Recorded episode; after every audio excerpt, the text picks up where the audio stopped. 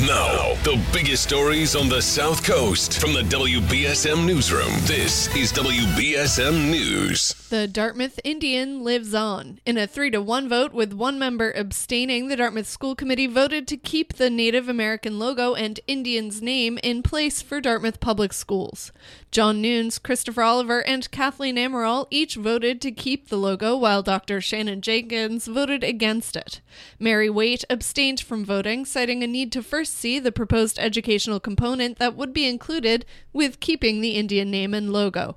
On April 5th, town voters overwhelmingly supported keeping the logo in a non binding ballot question in the annual town election by an 81 to 19% margin. It had been a contentious issue in the town for quite some time, with a group calling itself Defend Dartmouth organizing in recent months to push to keep the Indian.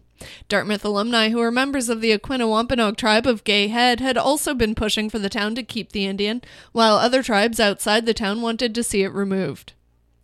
An oven fire early this morning has displaced two Cogswell Street residents in New Bedford.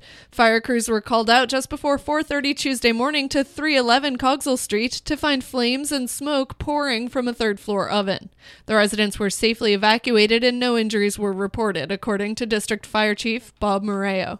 He said the fire was put out within around 20 minutes, but the residents have been displaced and are being helped by the Red Cross. A man convicted of killing another man in a dispute over the price of cocaine before handing drugs out to witnesses and telling them to keep quiet has been sentenced to life in prison. The Bristol County District Attorney's Office said 25 year old David Antonetti Almastica was sentenced Friday in connection to the fatal stabbing of Angel Camacho in 2017. Almastica was convicted earlier this month by a jury on second degree murder, witness intimidation, and other charges in relation to Camacho's killing. He'll be eligible for parole after serving 18 years. State and federal investigations are underway after a small plane landing at Gardner Municipal Airport was struck by a bullet. The plane was approaching the small airport yesterday morning when the bullet hit the Cessna's gas tank. The bullet was recovered, giving investigators a clue as they work to find whoever is responsible. The plane was at least 500 feet off the ground when it was hit by the bullet. The Massachusetts Attorney General's office is reportedly reviewing a move to stop accepting cash payments at Fenway Park concession stands. WBTS reports the AG is looking into whether the new policy violates state law.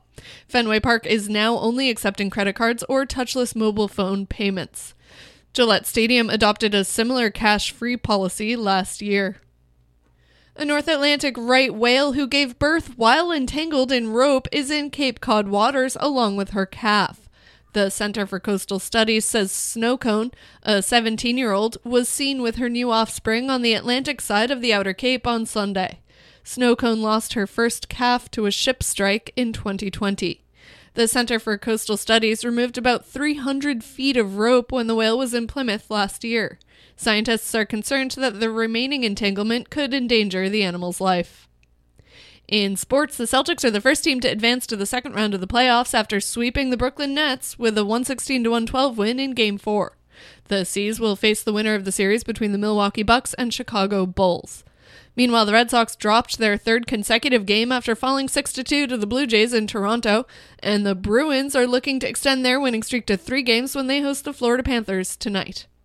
Now, for a look at your local forecast from ABC6. Overcast conditions outside this morning, dried for the first half of the day, but into the afternoon, some scattered showers will start to move into the area. Temperatures will top out in the upper 50s. Some steadier showers expected overnight with lows staying in the upper 40s. Tomorrow starts damp, but we gradually dry out and clear out. We'll get a little bit brighter into the afternoon with highs around 60 degrees. You will start to notice the breeze picking up through Wednesday afternoon. From the ABC6 Weather Center, I'm meteorologist Chelsea Priest on New Bedford's News Talk Station, 1420 WBSM. At the moment, it is 47 degrees and and cloudy. I'm Kate Robinson for WBSM News. Stay up to date with New Bedford's news talk station, 1420 WBSM, and get breaking news alerts and podcasts with the WBSM app.